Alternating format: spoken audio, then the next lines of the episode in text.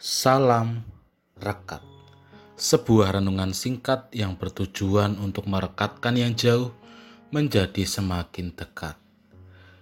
Rekat dari Selasa 22 Juni 2021 diberi judul Mencintai Perintah-Perintahnya.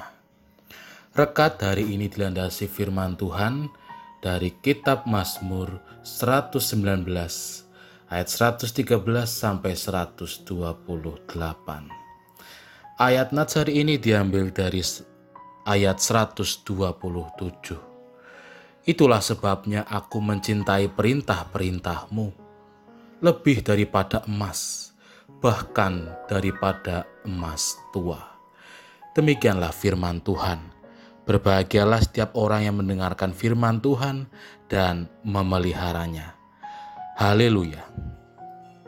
Pernah ada seorang jemaat yang mengatakan kepada saya, "Puji Tuhan, Mas, saya saat ini sedang mencoba membaca Alkitab. Rencana saya akan membaca dari Kejadian hingga Kitab wahyu. Jemaat ini merasa bahwa ketika ia membaca firman Tuhan, ia merasakan sebuah semangat dan juga sebuah pengharapan yang luar biasa. Tetapi ada pula seorang teman yang mengatakan, "Untuk apa membaca Alkitab sampai katam? Toh percuma kalau tidak mengerti maksud dan tujuannya." Di sini Bapak Ibu dan Saudara yang terkasih di dalam Tuhan, kita dapat menyaksikan betapa pentingnya membaca firman Tuhan, membaca Alkitab. Sebab dari membaca inilah kita akan mengerti dan tentu akan memahami maksud dan tujuan dari Alkitab. Kita dapat mengerti tentang perintah-perintah Tuhan. Sama seperti firman Tuhan saat ini, pemazmur mengatakan kepada kita bahwa ia sangat mencintai perintah-perintah Tuhan.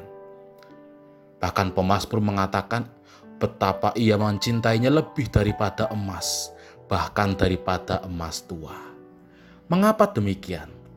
Tentu kalau kita mengingat emas itu merupakan logam mulia tetapi emas itu bisa hilang. Entah ketik karena dirampok, entah karena mengalami bencana alam.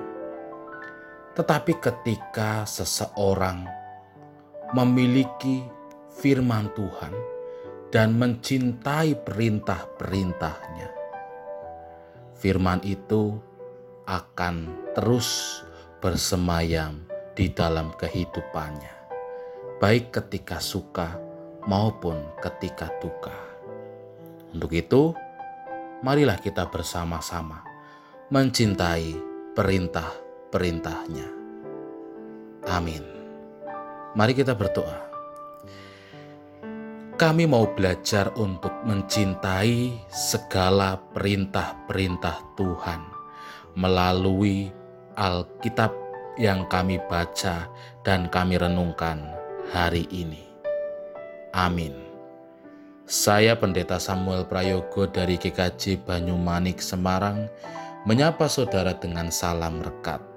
Sebuah renungan singkat yang bertujuan untuk merekatkan yang jauh menjadi semakin dekat.